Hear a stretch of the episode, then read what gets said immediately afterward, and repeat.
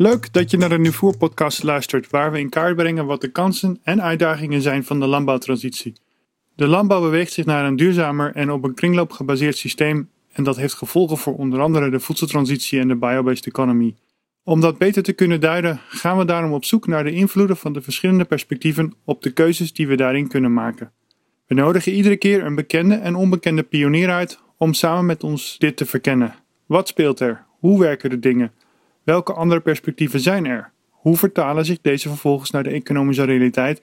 En misschien nog wel belangrijker, welke kijk heeft deze pionier hier zelf op? Het zijn al met al verhelderende, leerzame gesprekken die meer licht zullen laten schijnen op de wereld van natuurwetenschappen en het ondernemerschap. We willen van deze gelegenheid ook onze sponsoren bedanken die als vrienden van Nieuwvoer deze editie mede mogelijk gemaakt hebben. Dat zijn Priva, Greenport West-Holland, Rechtstreeks en Laat Bloeien. Deze vrienden van Nuvoer ondersteunen de productie met een donatie, zodat jij deze gesprekken ook kan beluisteren. Wil je net als deze vrienden van Nuvoer ervoor zorgen dat er meer pioniers in het voetlicht komen? Overweeg dan ook om een vriend te worden. Mail ons op info.nieuwvoer.nl voor de mogelijkheden. In deze editie gaan we in gesprek met Michael Wilde van Bionext om over de Europese Farm-to-Fork strategie te praten.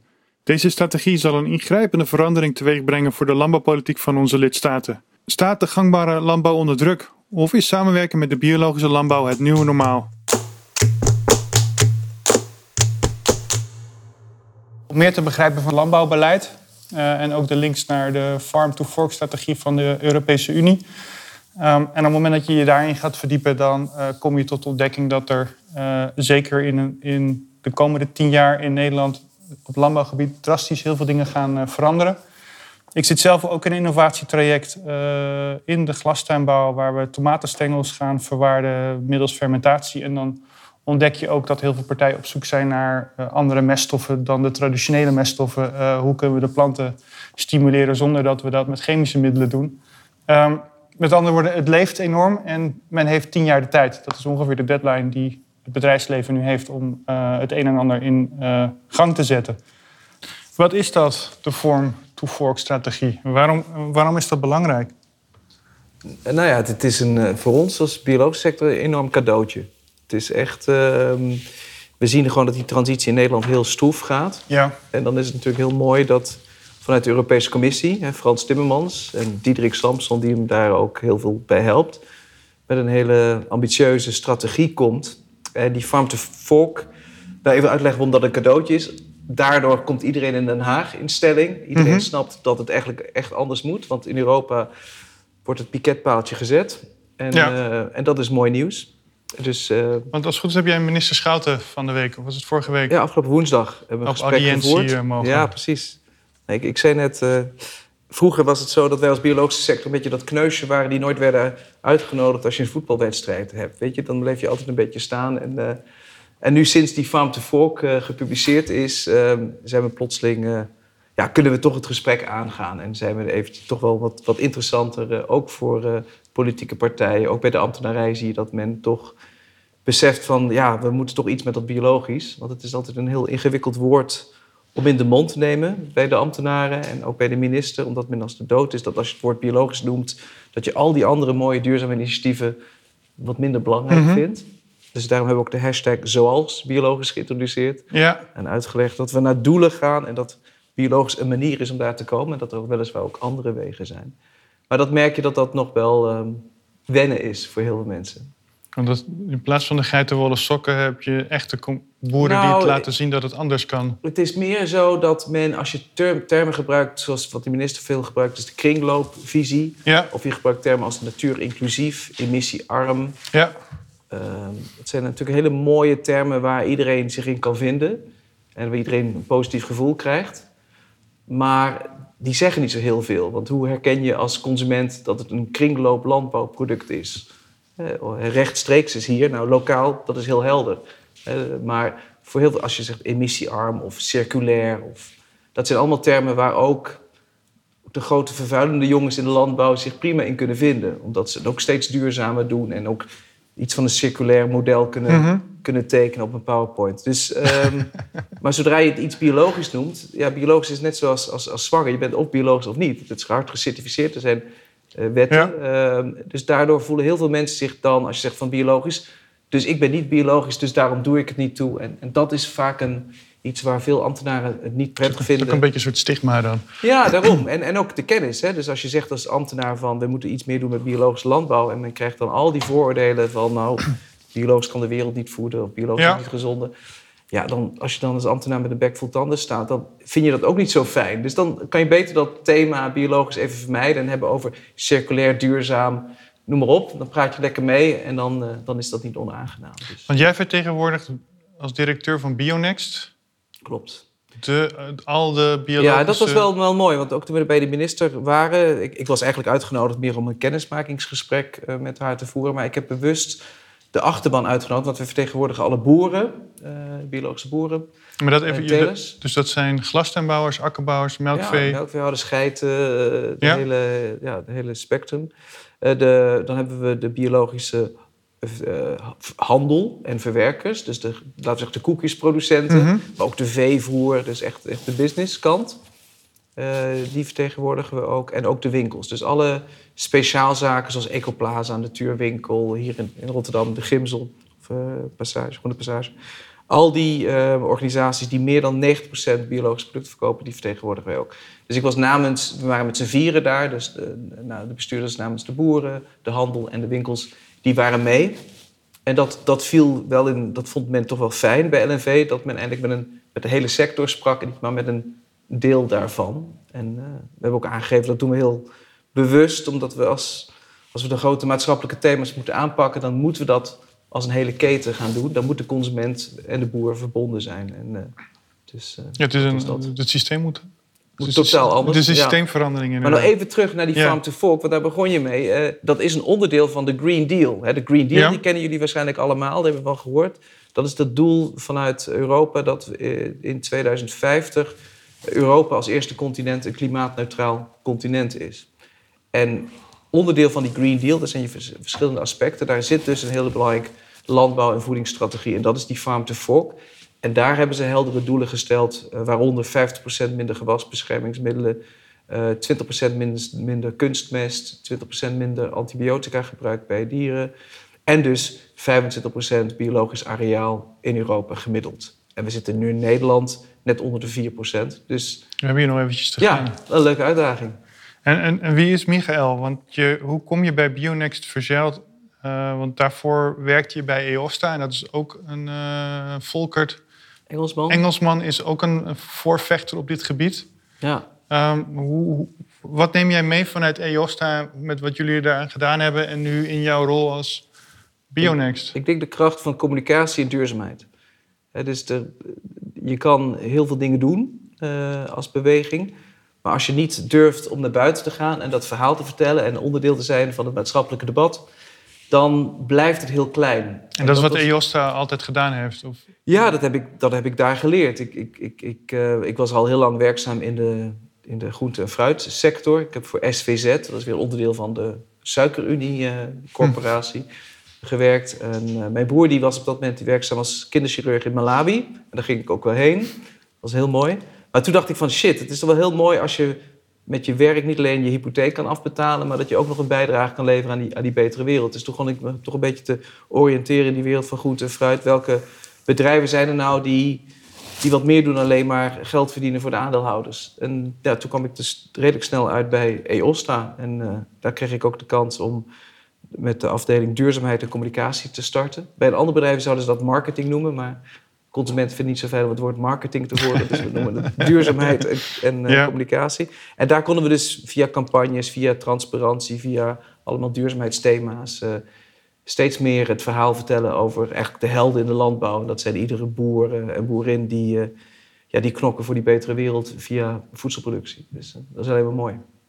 En eh, eh, waarom ben je overgestapt dan als het zo'n mooi bedrijf is? En dan, Ja, dat was een hele moeilijke. Want normaal ga je bij een bedrijf weg als je denkt van... nou, ik heb het wel gezien. Maar ik was nog helemaal niet kl- klaar. Nee, dat, dat, dat, dat maar weet ik van je. ik- die idealen die, die mij drijven, ja, die dacht ik van ja, wat, weet je, ze zochten een nieuwe directeur. Daar hadden ze in de eerste ronde was er niemand, had zich gemeld. En bij de tweede ronde dacht ik, ja, ik, ik zit toch wel vaak kritiek uit, ja, positief kritiek, maar ik ben wel kritisch op Bionext geweest. Want ik vond, jongens, we zitten veel te veel in, in een soort interne cirkeltje te, te praten met elkaar. We, hebben een goed verhaal, gaan we naar buiten toe. Het was ook heel gek dat vaak journalisten via EOSTA iets wilden weten over de biologische sector.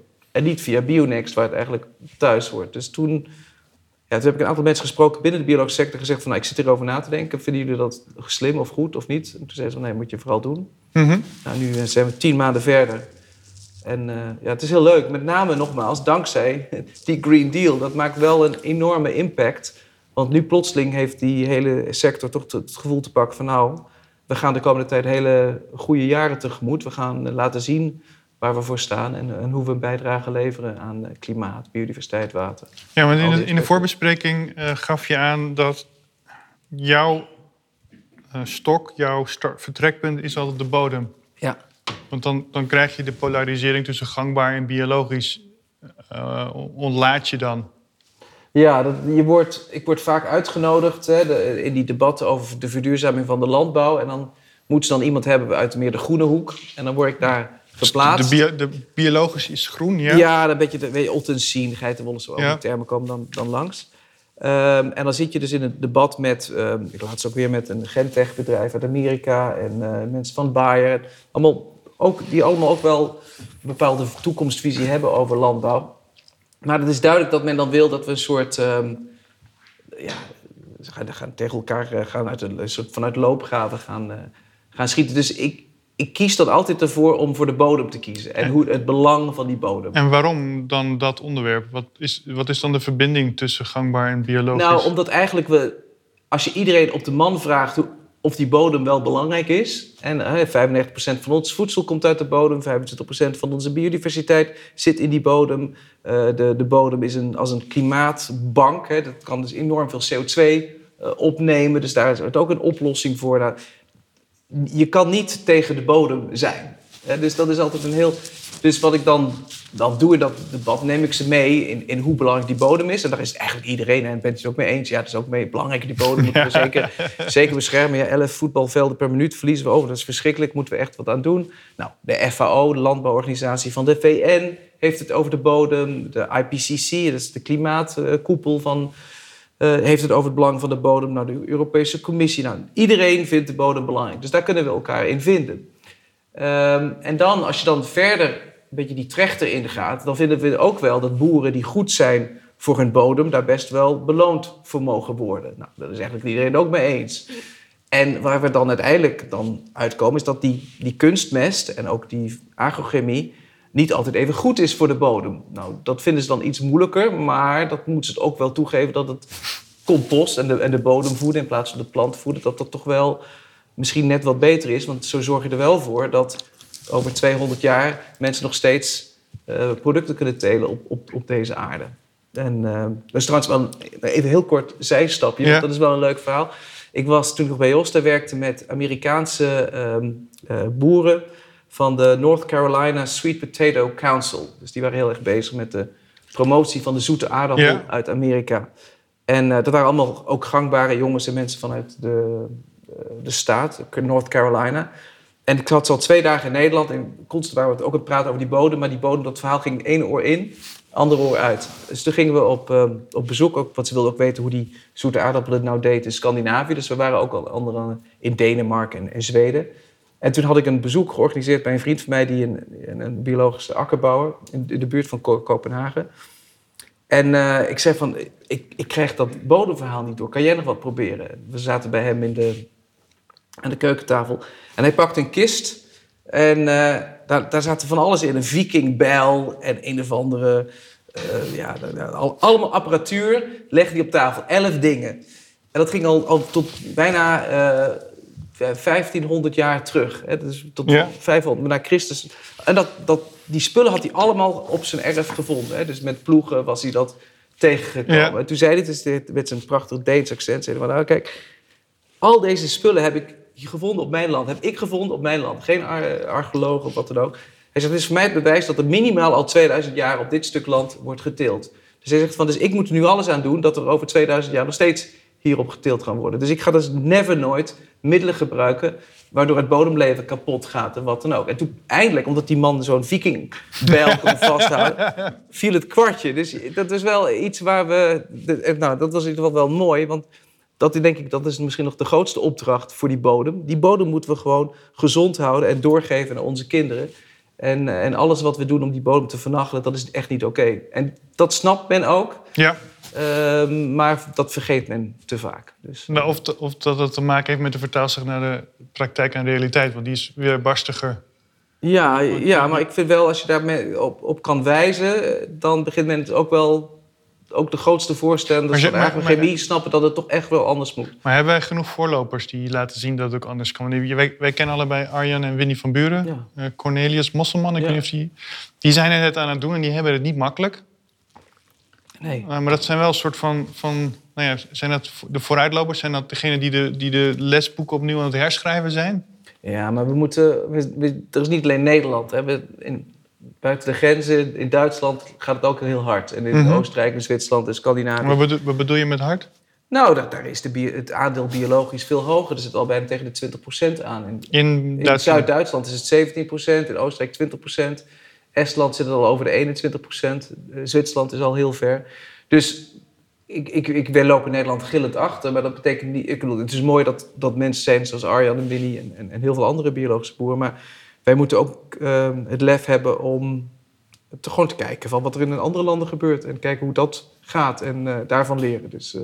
ja, maar voor mij is het, ik weet niet wanneer Joe, Joel Salatin weer naar Nederland toe komt, maar hij is dan ook een van de voorbeelden. Ja, nou, maar zeker. Maar zo heb je ook het Rodale Instituut in Amerika, wat al wat bijna 40 jaar onderzoek doet rondom bodems en biologische landbouw. Dus er zijn genoeg plekken waar wij heel veel mooie informatie kunnen, kunnen vinden. Uh, maar inderdaad, dan kom je altijd weer terug bij die bodem. Dat is echt centraal in alles. En waar, waar, waar lopen dan de biologische boeren nu dan tegenaan om die transitie te versnellen?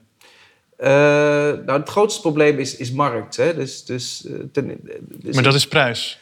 Of beschikbaarheid? Nou ja, een, een boer die wil perspectief hebben. Hè? Mm -hmm. dat, dat, gaf ook Carole Schouten gaf dat ook aan in haar zomergasteninterview. Dat 80% van de boeren die willen echt wel wel groen worden. Hè? Maar ja, je kan niet groen worden als je rood staat. Maar, maar mensen willen wel groen worden, maar je moet ze wel perspectief bieden. En een van de mhm. aspecten van perspectief is dat er gewoon een groeiende markt is. En wat je ziet in Nederland is dat die markt een beetje aan het afvlakken is. Dus, uh, en, en weten jullie waarom? Nou, daar zijn verschillende, vergeleken met andere landen waar het wel heel hard gaat, daar zijn wel interessante maar is, conclusies. Maar is het omdat het biologisch per definitie duurder is en daarom dat jullie die 9% BTW eraf willen? Nou, je ziet dat 70% van de Nederlanders het biologisch product links laat liggen omdat hij of zij de perceptie heeft dat het te, te duur is. Mm dat, ik, als je een pak melk pakt, uh, dan is het misschien maar 4 cent duurder. Maar men heeft snel het idee, het is, het is te duur of duurder. Dus dus die hele discussie dat wij graag willen dat uh, er 0% BTW komt op bio, heeft niet alleen te maken met het feit dat de prijs daadwerkelijk verandert op het schap, maar dat er een grote campagne komt dat mensen gaan beseffen van waar betaal ik eigenlijk voor en hoe waardevol is het biologische product eigenlijk voor mij. Dus dat in combinatie met een publiekscampagne. Ja, want, want die supermarkt in Duitsland, de Penny, ja. die, die hebben uh, nu voor elkaar gekregen dat ze twee uh, prijzen op hun schappen hebben. Eén de, de, soort van de true cost. Ja. Uh, en de korting die je krijgt. Ja, klopt. En je betaalt de korting, maar dan weet je als consument dat... dat... Ja, dat is natuurlijk een hele slimme zet van, uh, van Penny... om daardoor ook in de aandacht te komen. Net zoals Lidl hier in Nederland in, goed in de aandacht komt... ook met, met hun duurzaamheidsinitiatieven. Uh, dus die lopen gewoon voor. En, en daar maken de supermarkten zoals nou, met name Albert Heijn... vindt dat toch niet zo heel erg leuk. Want men wil liever dat imago graag zelf... Maar dat zijn wel interessante ontwikkelingen. Ik bedoel, de, de, dat goed Penny laat het zien, dat is misschien maar drie keer hoger. Maar uh, het is uitgerekend dat een Big Mac eigenlijk 200 euro zou moeten kosten. Als je de echte prijs zou berekenen, inclusief alle gezondheidskosten en milieukosten. Terwijl die, wat is 2,49 kost. Dus ja, dat is al, plus dat ze gesubsidieerd worden om vlees op de televisie te krijgen, heb ik inmiddels van iemand begrepen. Dat zal, het zal ongetwijfeld ook zijn. Maar als je gewoon alleen maar kijkt naar Duitsland, en we moeten die berekening in Nederland ook doen. Eh, de waarde van de Duitse landbouw is 21 miljard euro, mhm. waarvan 10 miljard uh, Europese subsidies zijn. En er is uitgerekend door de Boston Consulting Group dat de verborgen kosten of de milieukosten 91 miljard zijn. In Duitsland? Ja, in Duitsland. Dus eigenlijk als je dus die 20 miljard, je haalt die 10 miljard eraf. Dus het, je draait 10 miljard. Maar je hebt dus negen keer zoveel milieuschade. Nou, wij denken dat in Nederland dat net zo, niet, niet, misschien niet negen, maar die verhouding ongeveer ook zo zal zijn. En dat, zijn, dat is een rekening die wij onze kinderen en kleinkinderen presenteren. Nou, ik, ik vind dat, ja, crimineel is misschien een te heftig woord, maar ik vind dat echt helemaal niet oké. dat wij dat nu doen, terwijl we weten wat er gebeurt. We weten dat we die aarde uitputten. We weten dat we heel veel CO2 uitstoten. We weten dat we onze watersysteem vervuilen, onze biodiversiteit om zeep helpen. Dus dat niet iedereen zich inzet, zoals mensen hier, voor een duurzaam voedselsysteem, ja, dat, dat, dat snap ik niet. Ik, eh, volgens, volgens mij hebben ze diezelfde berekening gedaan voor alle beursgenoteerde bedrijven. En die hadden sinds de dag dat ze de beurs waren ook nooit winst gemaakt. Ja. Als je de volledige true cost zou nou, meenemen. dus je, moet, je moet inderdaad uh, gewoon true cost account, dat is denk ik de sleutel. Dat zien we ook bij. En waar, waarom is dat de sleutel? Want ik nou, omdat je met, uh, met landbouw heb je heel snel een soort polariserend... Voor veel mensen is dat een polariserend thema. Hè? Dus de boeren hebben ook recht. En, en waarom zouden ze minder spuiten? En weet je, dus de, de boerenprotesten... Is, is, dat ook omdat ze niet, niet georganiseerd zijn zoals een multinational? Want je hebt dan meteen ja, duizenden, tienduizenden ondernemers in plaats van één multinational? Ja, ik, ik, ik, weet niet precies waarom, maar je merkt gewoon als je over duurzame landbouw spreekt, dat je gauw in links, rechts of groen, niet groen uh, spreekt. En als je praat over eerlijk rekenen, zelfs uh, de VVD vindt het ook wel belangrijk dat we eerlijk rekenen met z'n allen. Dus ik, ik merk dat dat thema eigenlijk heel goed landt bij waar je ook komt in Den Haag. Of, of uh, ik zie ook bij veel maatschappelijke organisaties is dat true cost accounting ook een heel belangrijk thema. Dus ik, ik, ik, ja, wij zetten daar ook op in. Dat is ook, we hebben dus een tienpuntenplan ook aan de minister overhandigd. En een van die vier punten is, uh, of een, de, de, nummertje vier is, gaat over uh, het eerlijk rekenen, het model. Ja, ja want volgens mij, jij vertelde mij dat, dat de, de Nederlandse Bank en PBL, was, ik ben de afkorting Nee, je hebt de Nederlandse bank, hè, dus Klaas ja. Knot is er een grote, maar uh, Ernst Young... Uh, maar, want, want, maar de oh. Nederlandse bank en, en PBL, zeg ik dat goed? De pla planbureau voor... Leefomgeving, ja. Leefomgeving, ja. die hebben samen een rapport geschreven... Klopt, waar ze in kaart gebracht hebben wat de impact is van klimaatverandering op de gangbare landbouw. En dat de financiering die er nu in zit risico's gaat opleveren voor de toekomst. Ja, en dat, is, dat, dat zie je ook ja, dat is hier. maar dat ik heb met name het rapport heb ik het over gehad over de Allianz-verzekering in, in Duitsland. Hè, dus een heel oerconservatieve verzekeringbedrijf.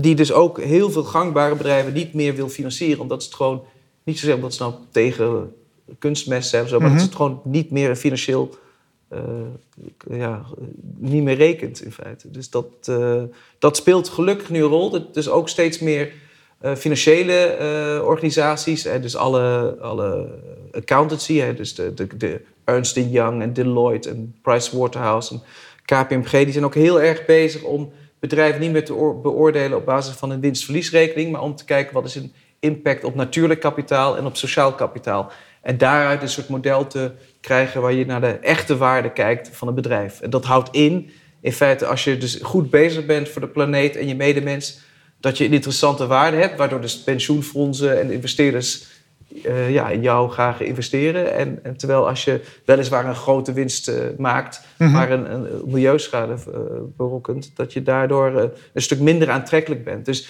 de financiële wereld gaat er een hele grote rol in spelen om eigenlijk het goed gedrag te stimuleren. Dus maar dat, speelt mee. Maar dat, dat, dat gaat niet alleen over landbouw, dat gaat natuurlijk over de hele economie. Net, maar ja, maar het thema van vandaag is de, is de landbouw. Maar dat betekent ook dat de gangbare boeren ook steeds meer met de rug tegen de muur aankomen. Dat ze.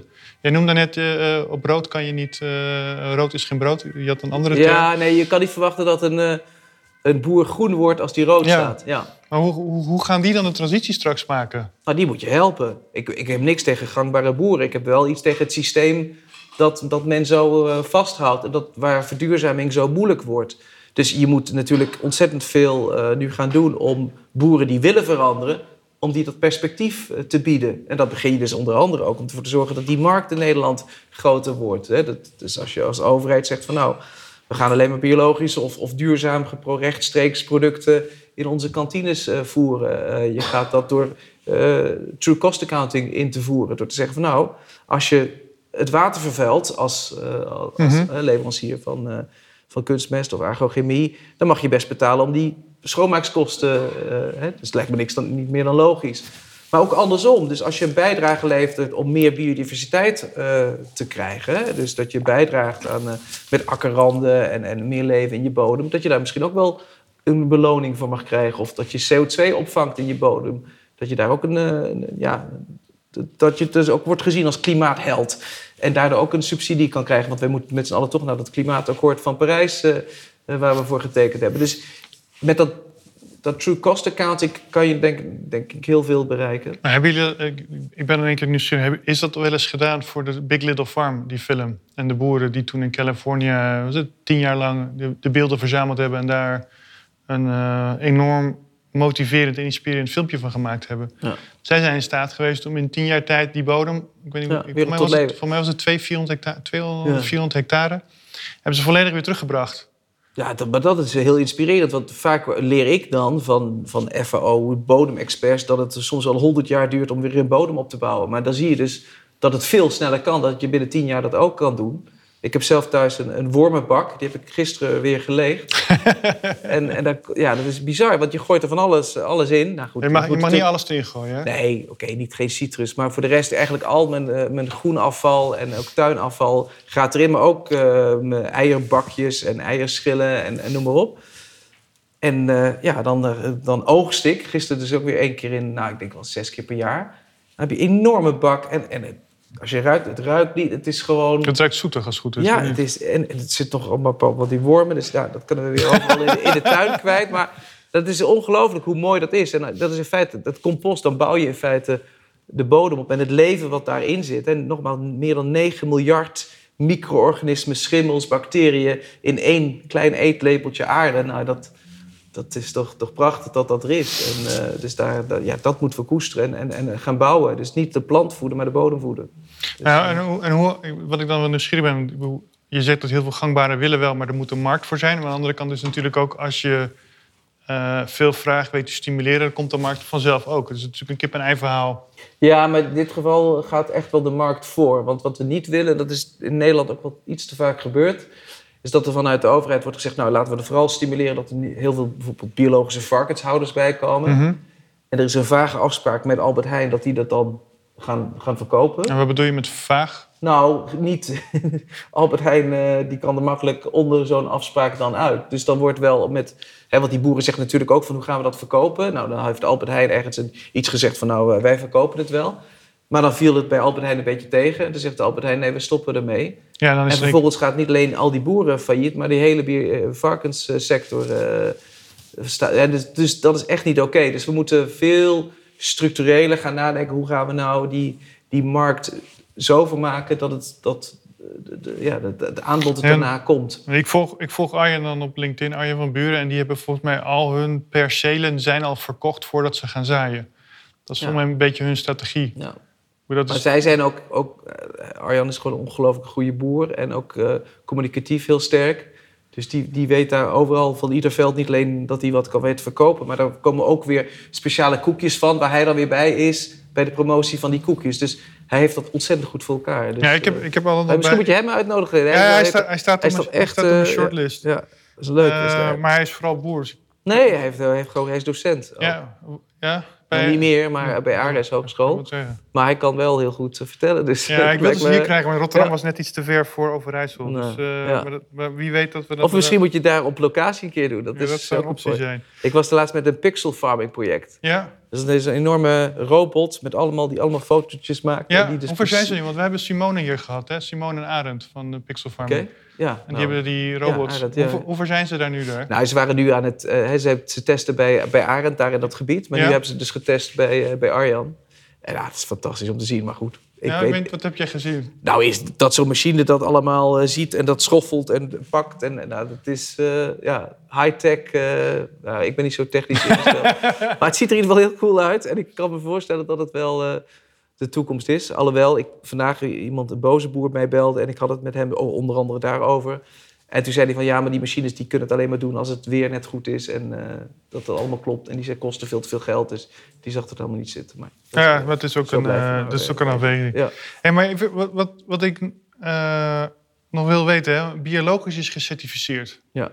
En als je, wettelijk vastgelegd ook. Ja, wettelijk vastgelegd. Maar als je biologisch opzoekt in de woordenboek, dan kom je erachter dat het betekent levend zijn. Oké. Dus je, alles wat leeft is dus blijkbaar gecertificeerd. Nou, dat is, dat nee, is een beetje een gekke conclusie. Maar, ja, maar oké. Nee, wat het is, is uh, de, het woord biologisch. En er is ook nog een soort keurmerk. Dat is natuurlijk uh, heel klein hier. Dat groene vlaggetje. Dat groene vlaggetje. Ja. Uh, Dan moet je hard dat, knokken om dat te krijgen. Nee, nee, dat is, het, is, het, is, het is eigenlijk heel bizar. Als je nu gaat proberen binnen Europa een soort voedselsysteem vast te laten verankeren in een wet, in een Europese wet, dan, dan wordt dat heel erg moeilijk met 27 lidstaten. Mhm. Dus uh, dat het überhaupt ooit gelukt is om dit voor elkaar te krijgen, is heel bijzonder en heel waardevol, want het geeft ook bepaald vertrouwen. Dus, dat, dus het EU-logo en, en de wet, dat is in Europa is dat, uh, ontstaan. Uh, en dat is, dat is ook een, Europe, dat is een Europees logo. Ja, vroeger hadden we dat eco logo. Dat ken je wel, zwart-wit. Lang geleden is dat? Ja, dat is alweer eh, twaalf jaar geleden of zo. Maar nu is dat EU-logo. Dat betekent dus dat, dat we gewoon binnen Europa dezelfde wetten gelden voor wat je wel of niet mag gebruiken, et cetera. En dat bij ieder sector is dat helemaal eh, uitgevogeld. Uh, dat wordt in Nederland wordt dat dan gecontroleerd, gecertificeerd is gecertificeerd en gecontroleerd door een organisatie die heet SCAL. S-K-A-L.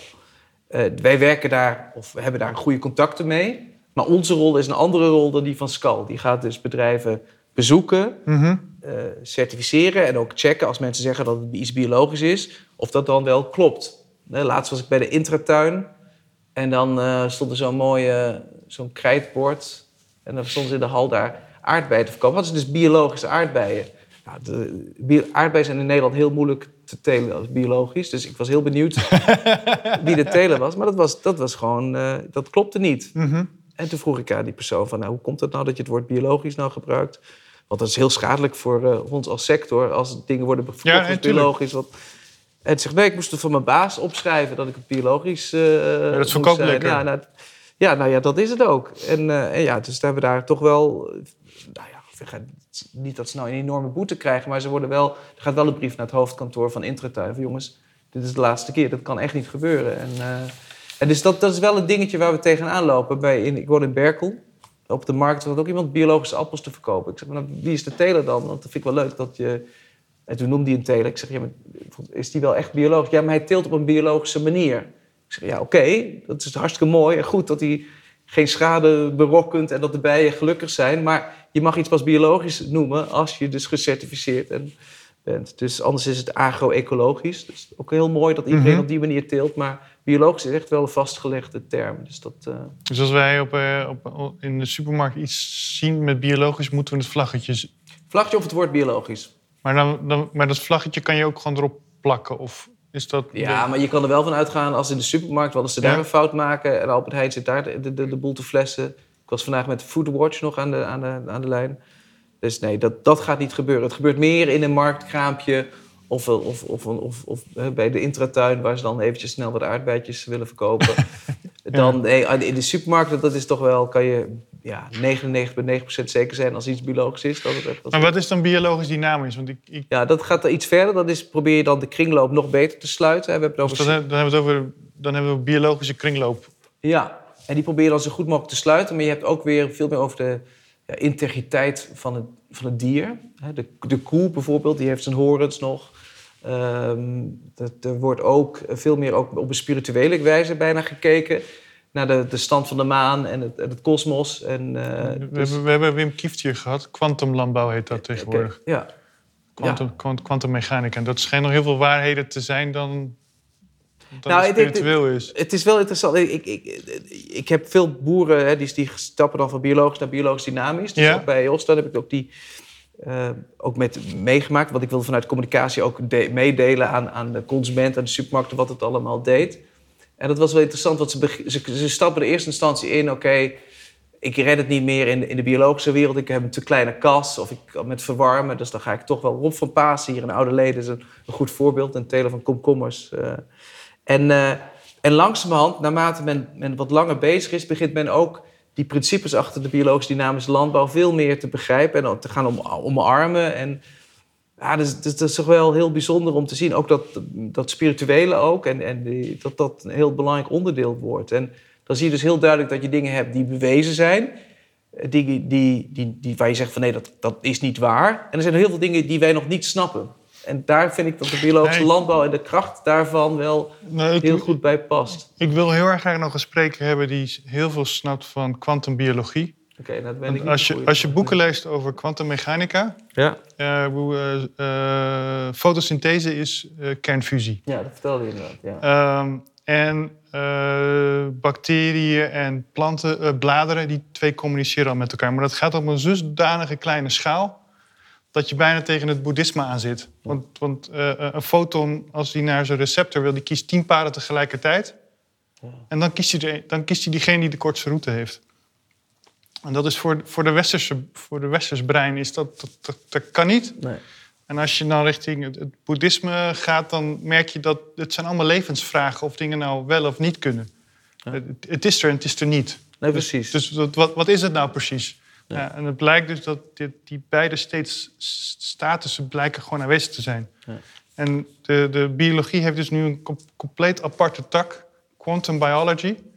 En die zijn natuurkundigen, het zijn allemaal natuurkundigen, die zijn dus de biologie ingedoken. En die komen allerlei natuurkundige verschijnselen tegen die niet, niet te verklaren zijn. Ja. Het is fascinerend. Nou ja, daar, daar even op inhaken. Dat is wel uh, terug naar de biologisch dynamische landbouw. Wat ik, wat ik ook iets fascinerends vind, is, is een soort experiment dat ze met de biologisch dynamische komkommer, die hakken ze dan in, in, in stukjes. Die doe je dan in de zak.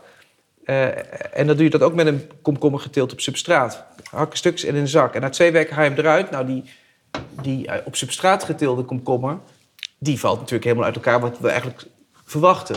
dat is gewoon... Maar die biologisch dynamische komkommer, die, die, die stukjes zijn weer aan elkaar vastgegroeid. Die zitten weer aan elkaar. Dus je kan gewoon die komkommer zo vasthouden.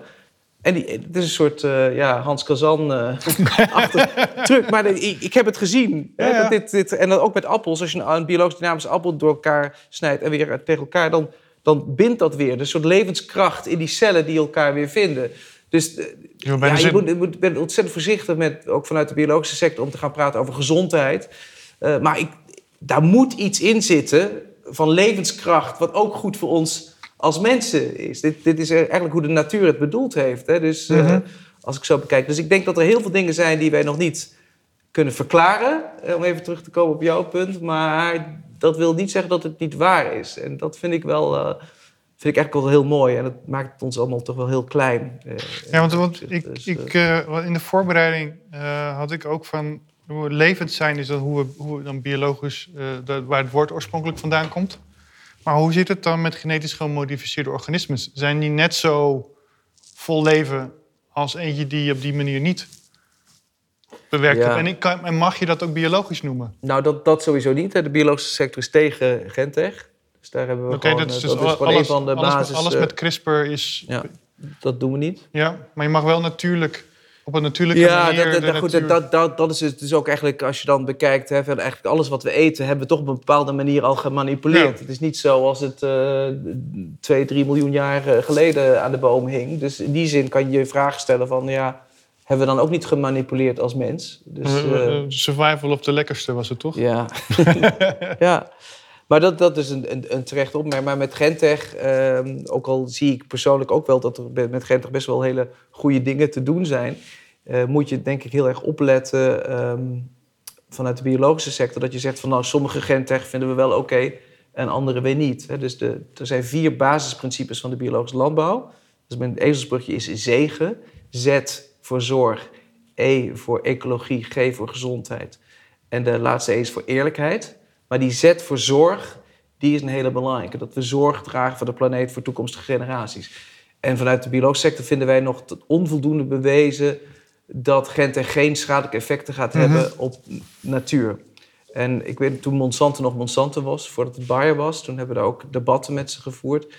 En off the record gaven ze ook toe dat de natuur eigenlijk constant hun technologie weer ging inhalen. Dus op zich is dat weer positief vanuit de natuurkant. Maar ehm, ja, daar, daar, uh, vanuit de biologische sector wordt daar nog, nog zwaar aan getwijfeld. En daarom zeggen we dat gaan we dus niet doen. Dus of in ieder geval, daar staan wij. Weet je, anderen mogen dat mhm. vooral doen. En dat moet, ze ook, en dat moet iedereen zelf weten. We gaan nooit iets aanvallen. Maar als men zegt van we willen ook dat biologisch toe wordt gelaten in, uh, of sorry, gentig wordt toegelaten in het biologisch, dan zullen we zeggen nee, dat, dat hebben we dan liever niet. Dus, uh, dus dat gebeurt niet. Het is interessant. Dat is wel, want als je kijkt naar uh, wat er nu gebeurt aan insecten, bacteriën, schimmels, algen en zeewier, worden die ook ooit biologisch? Of zijn die al biologisch? Ja, dat kan best. Ja? De Protex kan die biologisch worden? Nou ja, ik, ik weet niet individueel. Maar waar zeewier, als je gewoon kijkt hoe zeewier groeit, ja. uh, daar wordt geen kunstmest gebruikt. Er worden geen. Uh... Het kunstmest ligt al in de oceaan. Dus nou, dat, is lekker makkelijk. ja, nee, maar goed, daar, daar kan je best wel wat bedenken hoe je dat. Uh, en dat is natuurlijk ontzettend relevant. Zeker voor provincies als, als Zuid-Holland, maar ook in Zeeland, waar we verzilting krijgen. En, en, en dus die landbouw ook in, in dat soort mm -hmm. gebieden gaan doen, waarbij zeewier een optie is, maar ook ook eh, bepaalde rassen die goed tegen zilte gronden kunnen. Dus je, er zijn allemaal mogelijkheden. En, uh, en die hebben veel biologisch karakter. Dus, uh, en ik weet, ik weet van, van Rotterdam, die wilde volgens mij ook biologisch zijn... maar die konden geen skalvergunning krijgen... omdat dan het substraat, uh, het koffiedrap was dan niet meer biologisch. Het was dan bestempeld als afval. Ja, nou goed, sowieso. En dat is wel het probleem met de biologische wetgeving. Zo zijn er best wel dingen die heel duurzaam zijn die we niet 1, 2, 3 in de wet... Hè, nogmaals, dan moeten we weer terug naar Europa. Nog eens een keer 27 lidstaten die een plasje erover moeten doen. Dus wat aan de ene kant onze kracht is... een, een hele sterke wetgeving... wat onafhankelijk wordt gecontroleerd en vertrouwd wordt door de consument... betekent ook wel dat we wat minder snel kunnen bewegen. En daarom mhm. hebben we dus binnen de biologische... in Nederland dan... hebben we dat eco-logo, dat was dat oude biologisch logo. En dat zien we als een plek waar biologische boeren zich verder kunnen ontwikkelen en ontplooien. En dat we daar soort plusnormen hebben bovenop de biologische landbouw. Ja, uh, beter, beter doen dan de norm. Ja, zonder af te geven op de norm. Dat is wel belangrijk. Dus daar, uh, daar zijn we ook volop mee bezig. Zodat je dus wel die, die ontwikkeling erin kan houden. En niet alleen alles doodbloedt omdat alles weer terug moet naar Brussel. Dus dat... Uh, ja. en, en in hoeverre is het... Want ik heb hier een lijstje, want je had het voor een deel wat biodynamisch. We hebben ook nog organic. Nou, organic is gewoon het Engelse voor biologisch. Dus daar zijn we makkelijk klaar, klaar mee. Oké, dus als wij naar Engeland of Amerika gaan en we zien organic, dan is dat biologisch. Oké, nee, helder. Dus dat is, uh... Want je had al kringlooplandbouw, natuurinclusief, regeneratief. Is natuurlijk ook een term die nu Ja, die, is prachtig, die vind ik wel heel mooi. Het, het, het, interessante is wat we nu zien... en ik moet opletten dat ik niet een beetje te veel complotdenken doe... maar we zien dat, dat organisaties als Wageningen Universiteit en Rabobank...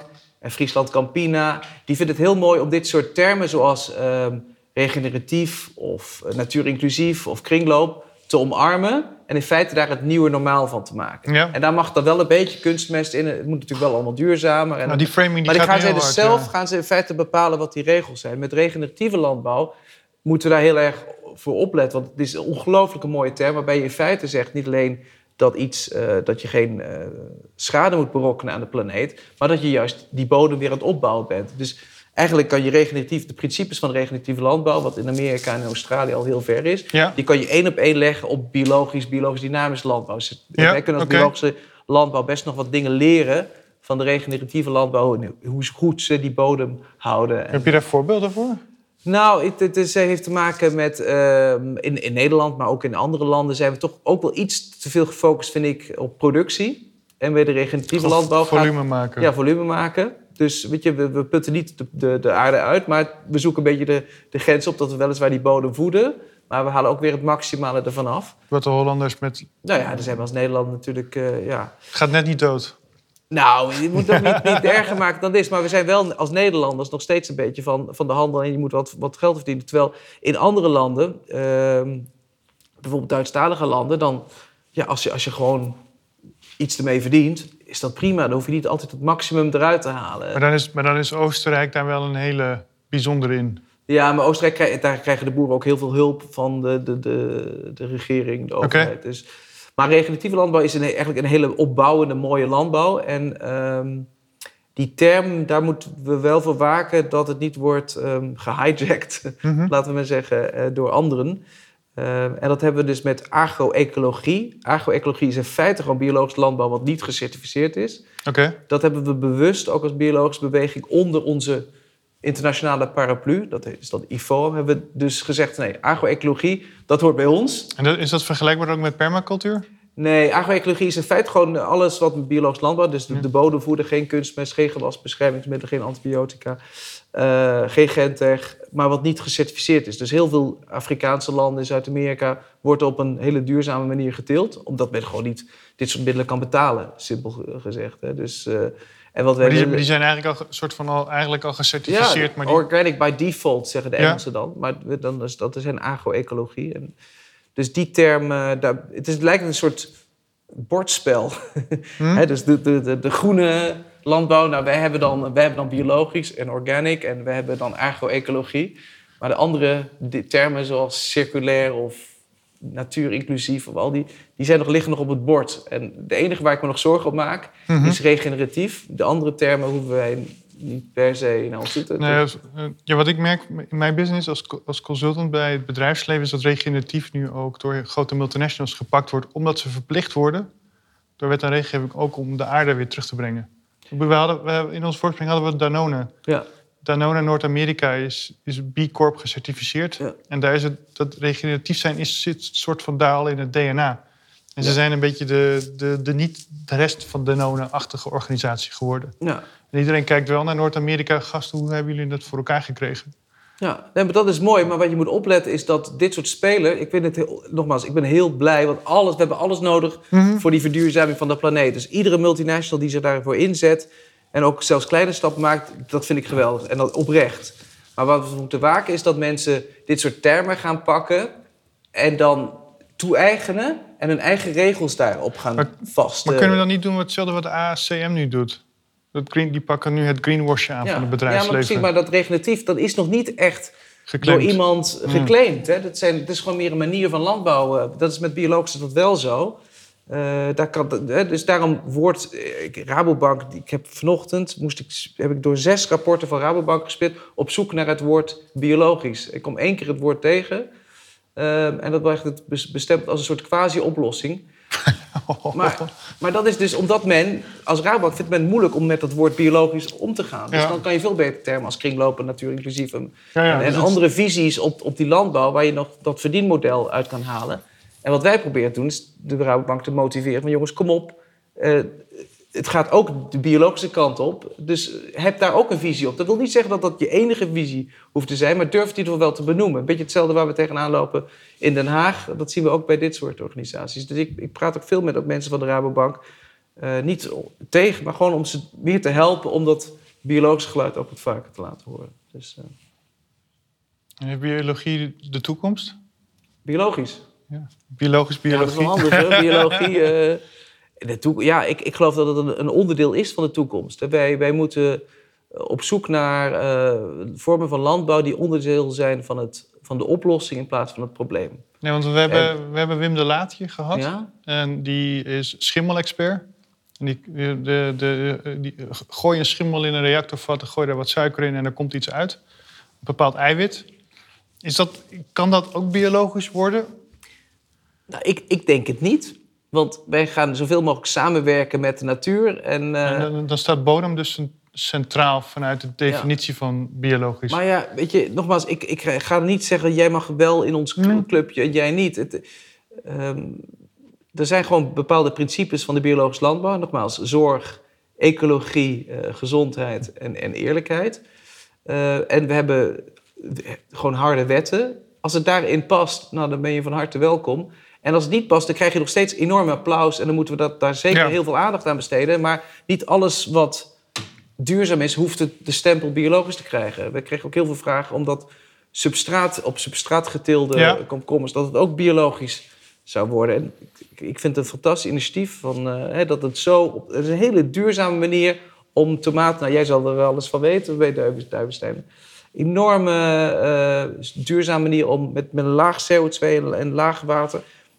En dat, dat, dat, verdient een meerprijs in de markt, dat verdient applaus. Maar men wil heel graag dat het ook biologische eh, predicaat zou krijgen. En daar hebben we als biologische sector van nee, dat, willen we niet. Want wij geloven toch wel in die integriteit van die plant. Dat die plant met zijn wortels zelf kan bepalen wat het opneemt van die 9 miljard micro-organismen en wat er is. Dus dat, dus goed, dat is er dan ook, ook niet gekomen. Ehm, maar dat dit soort initiatieven wel ehm, een meerprijs verdienen in de markt. En uh, dat, daar, daar zijn we, staan we helemaal achter. Dus, uh, ja. Dank. Ik ben heel nieuwsgierig of er vragen zijn. We kunnen volgens mij nog, ik kan nog een uur met je doorklessen, Michael. Hey. Ehm, dus zoals aangegeven met de vragen, het liefst dat het kort en bondig is en het gesprek verder kan verdiepen. En no pressure. No pressure. We zijn ze keurig aan het schoonmaken. En uh, Rachelle. Dank u. Dank u. Je maakt me echt schoon, hè? Um, dank voor je verhaal. Ik heb, twee, ik heb heel veel vragen, maar ik heb ze beperkt tot deze twee. Um, wat is jouw antwoord als mensen zeggen... biologisch kan de wereld niet voeden? En um, twee is, kan je iets meer vertellen over... naast het BTW-verhaal... over jouw visie op uh, marktvergroting voor de biologische boer? Ja. Nou, de eerste vind ik wel leuk, want dat is de meest voorkomende vooroordeel die er is. Um, er zijn. Oké. Het eerste antwoord is van.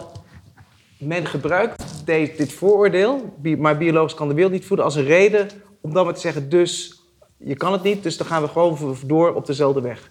Nou, dat is, dat is denk ik de, de grootste fout. Want als, als eigenlijk iedereen die iets te zeggen heeft over het globale landbouw- en voedselsysteem dan hebben we het over de VN Assembly, hè, al, al in 2017. We hebben het over de FAO, we hebben het over de WHO, eh, de IPCC, de Europese Commissie. Iedereen zegt, we, jongens, we moeten een andere, radicaal een andere weg kiezen. We kunnen niet doorgaan met monoculturen, uh, grootschalige landbouw, uh, gewasbeschermingsmiddelen. Nou, dus, dat het, dus als je dit, dit, deze argument gebruikt om door te gaan op, de, op, de, op dezelfde weg, dan, dan vind ik het geen interessante vraag. Want dat kan ik nooit die eh, zeg toestemming geven om te zeggen van ja. Um, maar goed, als we dat inhoudelijk gaan bekijken, wij produceren nu op, op deze aardbol al genoeg eten voor 11 miljard mensen. Dus dat is voor 2 miljard meer. Wij gooien eten weg voor een derde van ons voedsel gooien we weg. Dus daar is ook al een probleem. Er gaan meer mensen dood aan dieetgerelateerde ziektes dan aan honger. Dus daar zouden we ook nog wat, wat mee kunnen.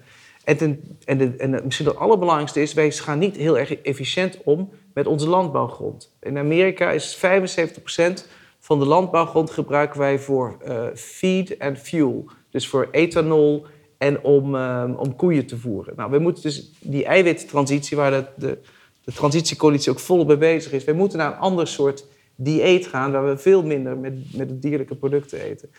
Dus, en, daardoor, en daardoor dus veel meer planten beschikbaar blijven? Veel meer planten beschikbaar. Dus het is vol, meer dan voldoende voedsel voor deze aardbol... als we gewoon bewust bepaalde keuzes maakt. En dat kan ook op een biologisch. Maar wij als biologische sector zeggen nooit van...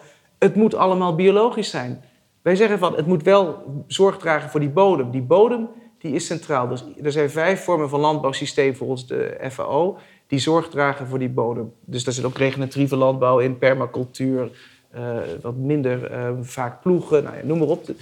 Dus als, het dat maar, als je maar zorg draagt voor die bodem, dan kan het mij gestolen zijn of het nou biologisch is of, of welke andere. Maar, dus, maar ik, die vraag wordt vaak gesteld om biologisch klein te houden en irrelevant te maken. En, en, en dus dat is ook een discussie. Laatst ook weer met Zembla hadden ze die uitzending over Parkinson en gewasbeschermingsmiddelen.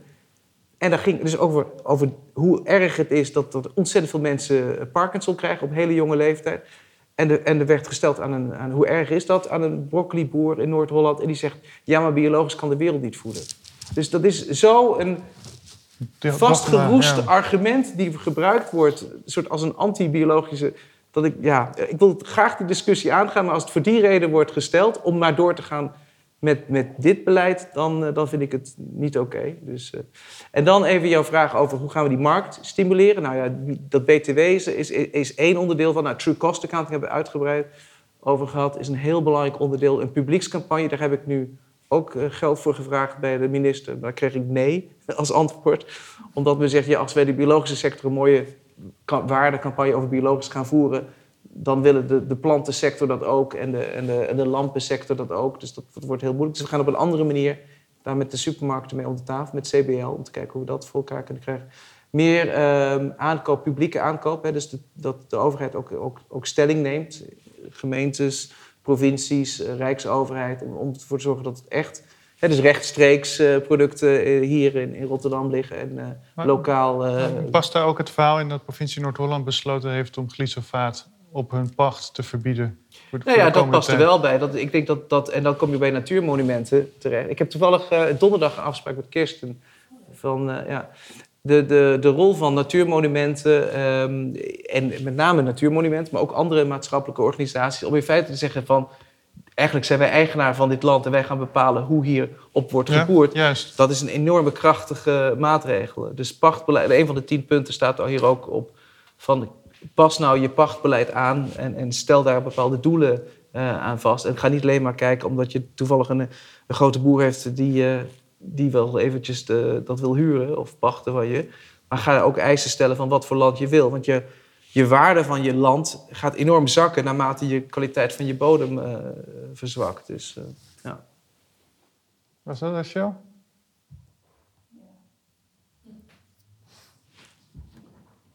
Ja, dit is, dit is eh, eh, die polarisatie waar je het eerder over hebt, die is nog steeds gangbaar ook in de, in de media en die komt constant terug. Ja. Ik, mijn studenten die zeggen dat ook nog steeds, we kunnen de wereld niet voeren totdat, ik- totdat je ze uitlegt Ja, het is, van al die het is een- verliezen en dan wordt het in één keer... Nul argumenten. en ook dan krijg je de andere, is, is ja, maar biologisch is niet gezonder. Die krijg ik ook dan vaak. En dan moet ik uitleggen dat er anderhalf miljoen mensen ziek worden... en 350.000 mensen in, in met name zuidelijke eh, hemisfeerlanden... sterven aan, eh, aan, aan pesticidenvergiftiging. En dan denk ik van, ja, maar voor die mensen is het wel eh gezonder. Weet je, En, ja, nee, ik bedoel voor mijn eigen gezondheid. Ik zeg maar, als je over gezondheid hebt... Ja, waarom, hoe arrogant is het alleen maar voor jou? En dan zeg ik, oké, dan gaan we over jou praten. Ja. Jouw gezondheid. Ik- Ik zeg van, er zijn nou, wel honderden onderzoeken hiernaar gedaan. Er zijn een groot aantal die zeggen, ja, biologisch is gezonder. Er zijn ook een heel aantal die zeggen, nee, dat mag je niet zeggen. Maar ik zeg van, er is geen enkele die bewijst, die zegt dat gangbare landbouw gezonder is dan biologische landbouw. Dus daar al kan je al je Ja. conclusie. Als je dan denkt van gezonder voor de planeet, nou daar zijn we er wel over uit. Hè, als het gaat over biodiversiteit, over klimaat, over watersystemen.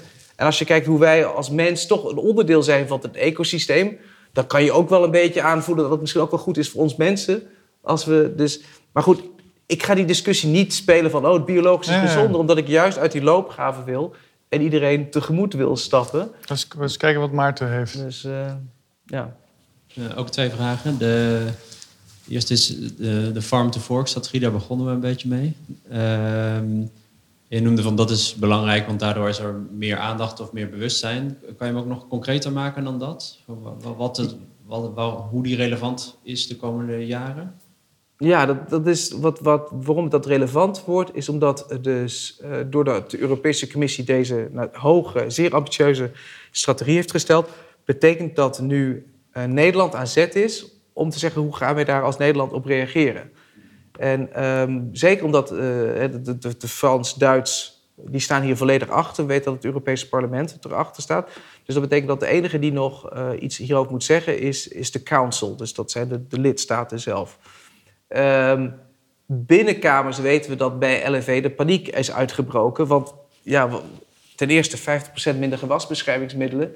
Met, met de lobby en de Farmers Defence Force... dat wordt een heel eh, vervelend eh, traject waar, waar men ingaat.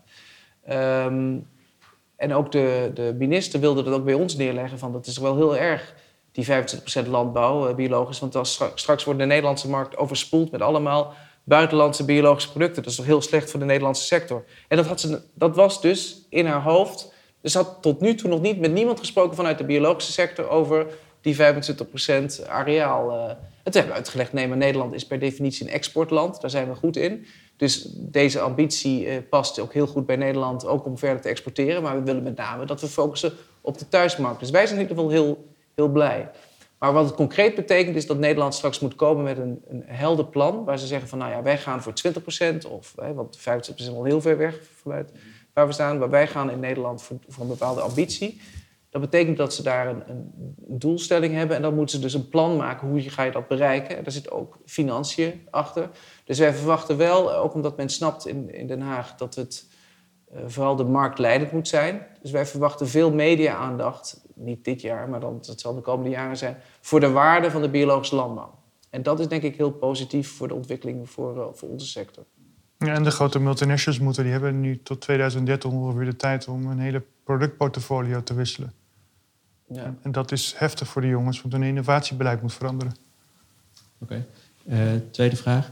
Um, als we dan zo'n grote schaalstap moeten maken in biologisch, uh, en context is Nederland, dus prijs speelt dan een grote rol, uh, komen dan eigenlijk, of je noemde het ergens in je verhaal ook al, hè, de, de, de, de, breedte binnen de biologische sector, van, van biodynamisch, ja. biodynamisch tot toch een soort industriële biologische schaal. Ehm, gaan we daar dan ook allemaal terechtkomen? Of zie je ook wel dat de, de, de, de meer Duitse of Oostenrijkse biologische vorm, dat, dat we daar hier in Nederland ook wel uh, dat we ja, verder mee kunnen komen? Dat, dat, eh, dat is wel een, een angst in eerste instantie die ik heb, is dat er heel veel mensen gaan overstappen naar biologie. Dat zie je in de pluimvee. Daar hebben we echt wel een probleem in de, in de biologische pluimveehouders. Dat er heel veel mensen te pas en onpas maar omschakelen. dan hebben ze een stal en nou ja, dan zien ze dat die eierprijzen biologisch nu goed zijn. En dan uh, worden ze biologisch. En dan, uh, als het allemaal weer tegenvalt, dan switchen ze weer, weer terug. En dat, terwijl bij mijn tijd bij EOS, daar heb ik heel veel gewerkt met mensen die vooral om zich geschakeld. Natuurlijk ook uit, uit geldoverweging, maar er zat altijd nog een, hele grote dosis idealisme in. Hè? Dus die vier principes van de landbouw, nogmaals zorg, eerlijkheid, gezondheid en ecologie. Ehm, ik denk onze rol, daar praat ik ook heel regelmatig met mijn team nu ook over. Dat iedere nieuwe boer die nu gaat omschakelen, die moeten we in het vizier hebben.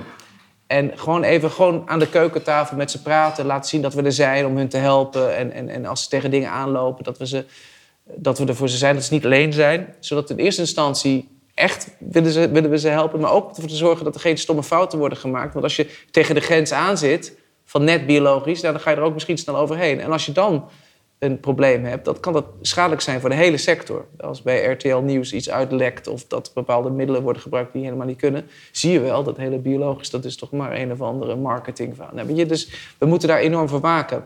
En we moeten dus die boeren niet alleen maar erbij zijn om ervoor te zorgen dat ze geen fouten maken, maar ook om ervoor te zorgen dat ze meer snappen van hoe waardevol die principes zijn en, en wat ze er zelf aan hebben. Dus dat is gewoon een een soort ja, journey waar je ze meeneemt.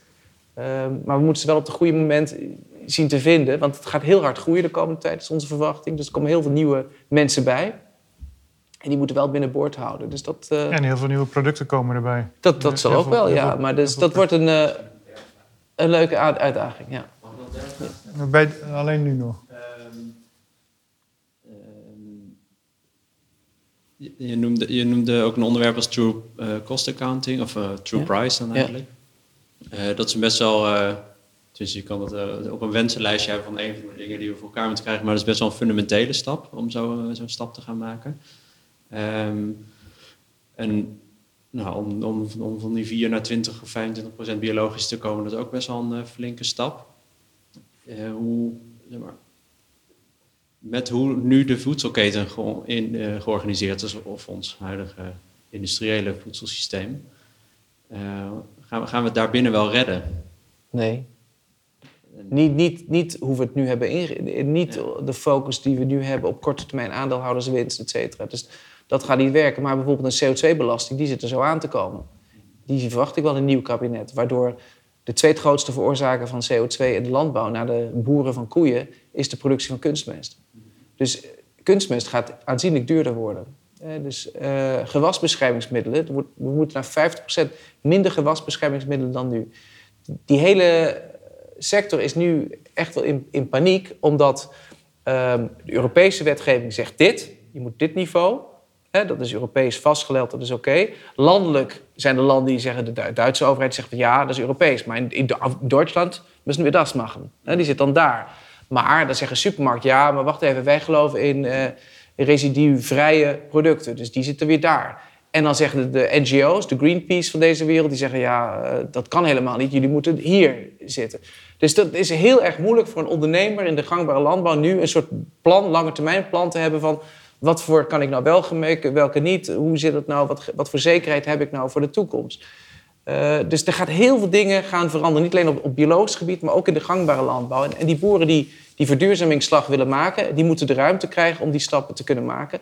Uh, On the Way to Planet Proof is een heel goed voorbeeld waarbij er wel een soort uh, heldere baseline is gelegd. En mensen vragen dan aan mij van hoe kunnen we nou gaan verzilveren met On the Way to Planet Proof. En ik zeg, je gaat niet verzilveren, maar dat is wel jouw license to operate. Want over een paar jaar, iedereen die nog niet aan die normen zal voldoen, die zal het ontzettend lastig krijgen. Dus, ja, dus het, is, het is ook de, de, gewoon de gangbare sector onmogelijk maken eigenlijk, langzaamaan. Ja, niet, niet, niet, dat, dat mag nooit... nooit ik bedoel, dat, dat is wel aan het gebeuren. Dat, dat, gebeurt. Ja, dat zie je wel gebeuren. Maar nogmaals, ik wil niet de gangbare landbouw aanvallen. Maar je ziet wel door maatregelen die er in Brussel worden genomen... en onze, de maatschappij verwacht zoveel. Die verwacht een heel goedkoop product.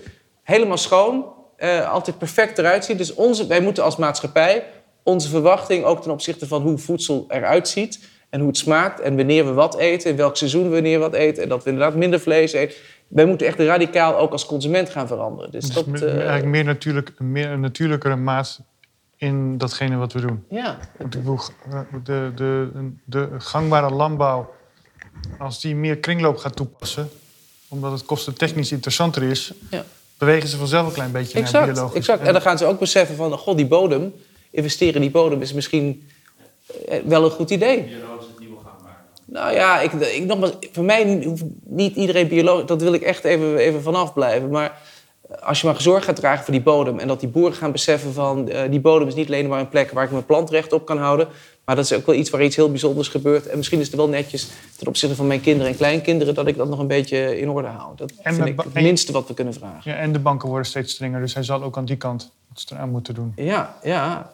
Maar ja, precies. Maar die banken gaan eerst heel veel geld verliezen.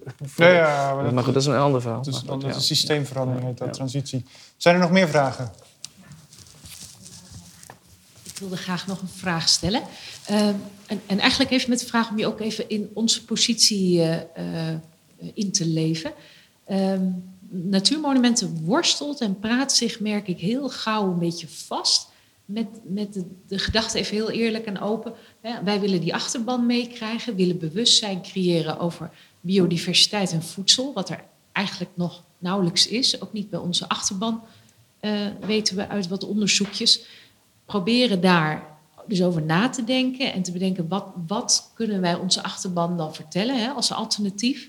Uh, hebben de gedachte dat je mensen als het ware een soort treden zou moeten kunnen aanbieden, waarbij Planet Proof een treden is biologische treden. Hoe, hoe denk jij nou dat we daar de, de meeste impact in kunnen krijgen? Uiteindelijk ook voor ons doel. Ja, misschien een beetje. beetje nou ja, ik, ik dat het wel, wel heel relevant is. Want uh, maatschappelijke organisaties zijn een van de weinige organisaties die nog vertrouwd worden. Er is heel weinig vertrouwen bij de, bij de burger in de politiek of in het bedrijfsleven of, of wat dan ook. Maar er is wel vertrouwen in jullie, in Natuurmonumenten, in het Weer Natuurfonds, in Greenpeace. Dus um, dus toen, ik bij Josta zat en we hebben een campagne gedaan rondom bijhouden van biologisch, heb ik dat bewust samen gedaan met de Bijenstichting. Want anders word je alleen maar beticht als bedrijfsleven. Oh, over de rug van de bijen probeer je wat meer producten te verkopen. Dat uh, zielig mannetje, weet je zo. Dus met die Bijenstichting bereik je dat. Of met de FAO hebben we er over die bodem gekomen.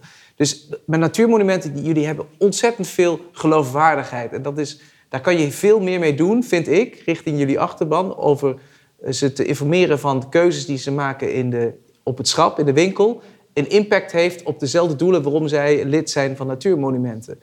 Um, als ik kijk op de site van de natuurmonumenten, staat nu alleen dat je Planet Proof melk moet drinken om natuurmonumenten te steunen. Maar er staat niks over biologisch of biologisch dynamisch of eco. Maar dat is omdat er ooit een afspraak is gemaakt met de mensen van Planet Proof en natuurmonumenten.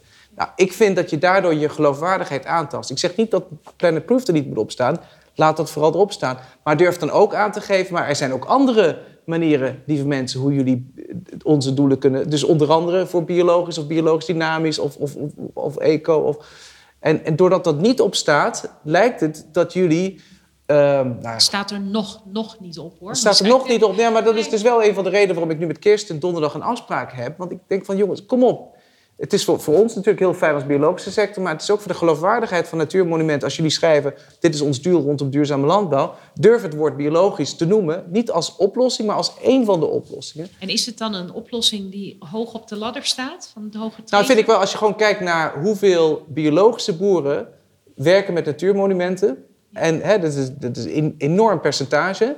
Maar dat op de website van natuurmonumenten nauwelijks het woord biologisch voorkomt, omdat men bang is om de andere boeren voor het hoofd te stoten. Of ik weet niet wat allemaal redenen is. Maar dat is een communicatieding, daar moeten jullie uitkomen.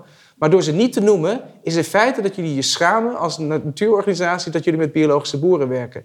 Terwijl die boeren, en dat is natuurlijk niet zo. Arjan, die, die zit ook bij een natuurmonumentengebied.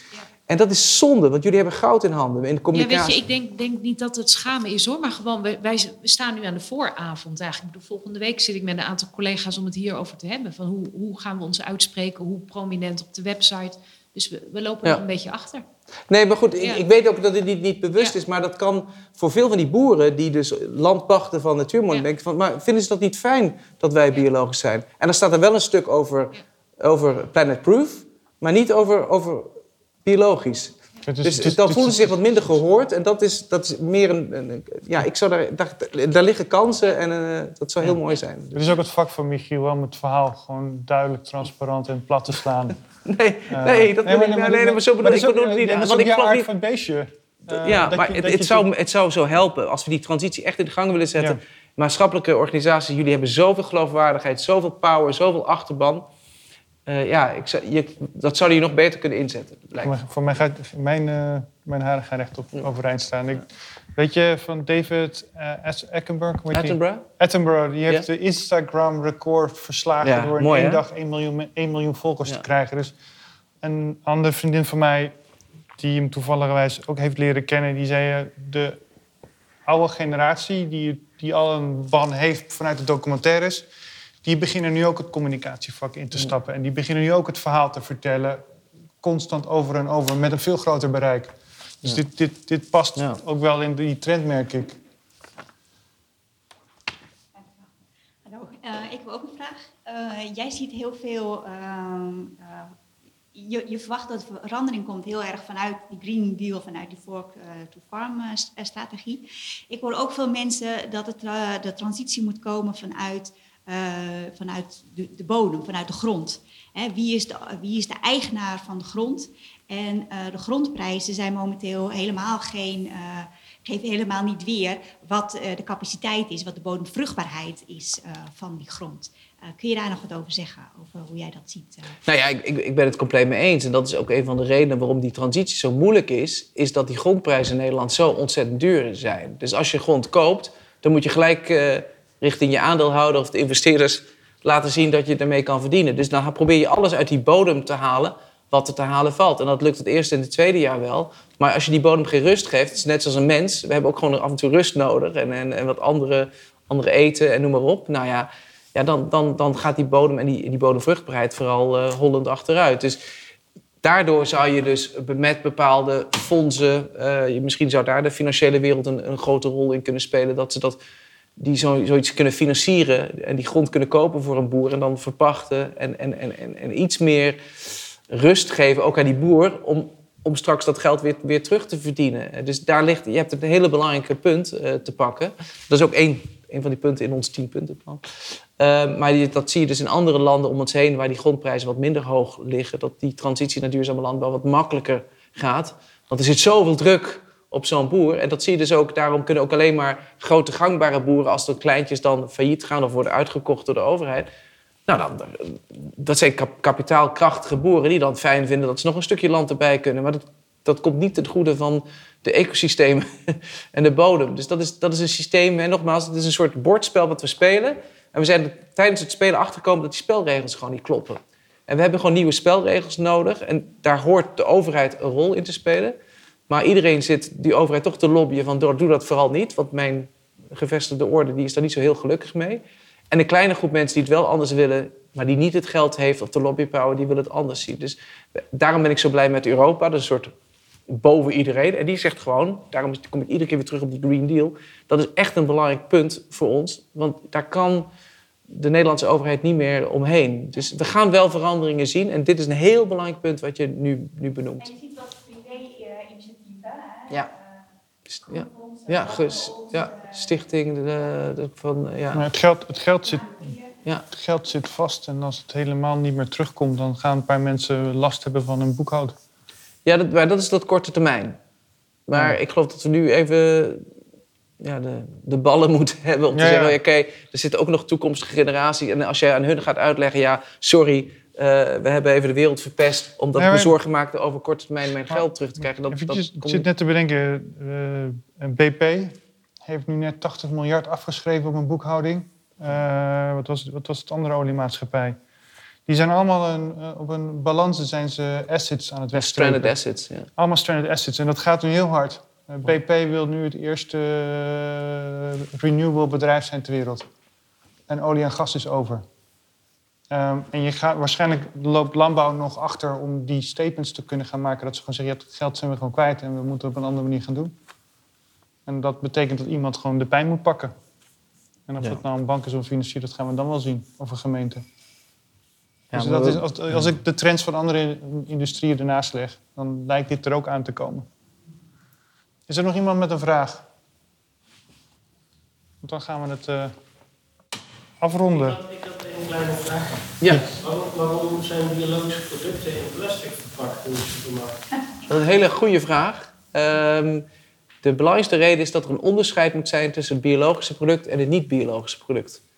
Hè, dat is voor de consument heel helder en de persoon achter de kassa. Ehm, en dan wordt er vaak besloten, nou dan laten we die biologische paprika dan wel in plastic verpakken of die courgette. Ehm, toen ik bij EOSTE nog wa- werkte, hebben we een hele mooie technologie met lasertechnologie bedacht. Waarbij je dus met een laser een heel klein beetje st- stukje pigment uit de buitenste laag van de komkommer of de gember of de mango, nou ja, al die producten kon halen. Of kan je nog steeds, want die, dat, die technologie is nog volgaande.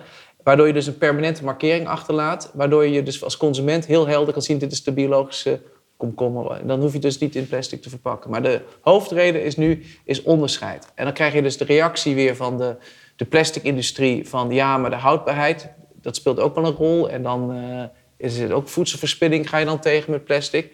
Maar wat we ook weer zagen is dat als je dus de komkommer, biologische komkommer uit het plastic haalt en met zo'n laser, dat weliswaar de houdbaarheid minder lang is, maar de omzetsnelheid weer veel sneller gaat. Want mensen kopen dan niet een komkommer voor twee weken thuis, maar die kopen dan om de drie, vier dagen weer een nieuwe komkommer. Dus uiteindelijk heb je veel, ook niet dat Mhm. voedselverspilling argument. Maar het is wel een, eh, ja, een hardnekkig eh, ja, probleem. En, en stom ook dat het...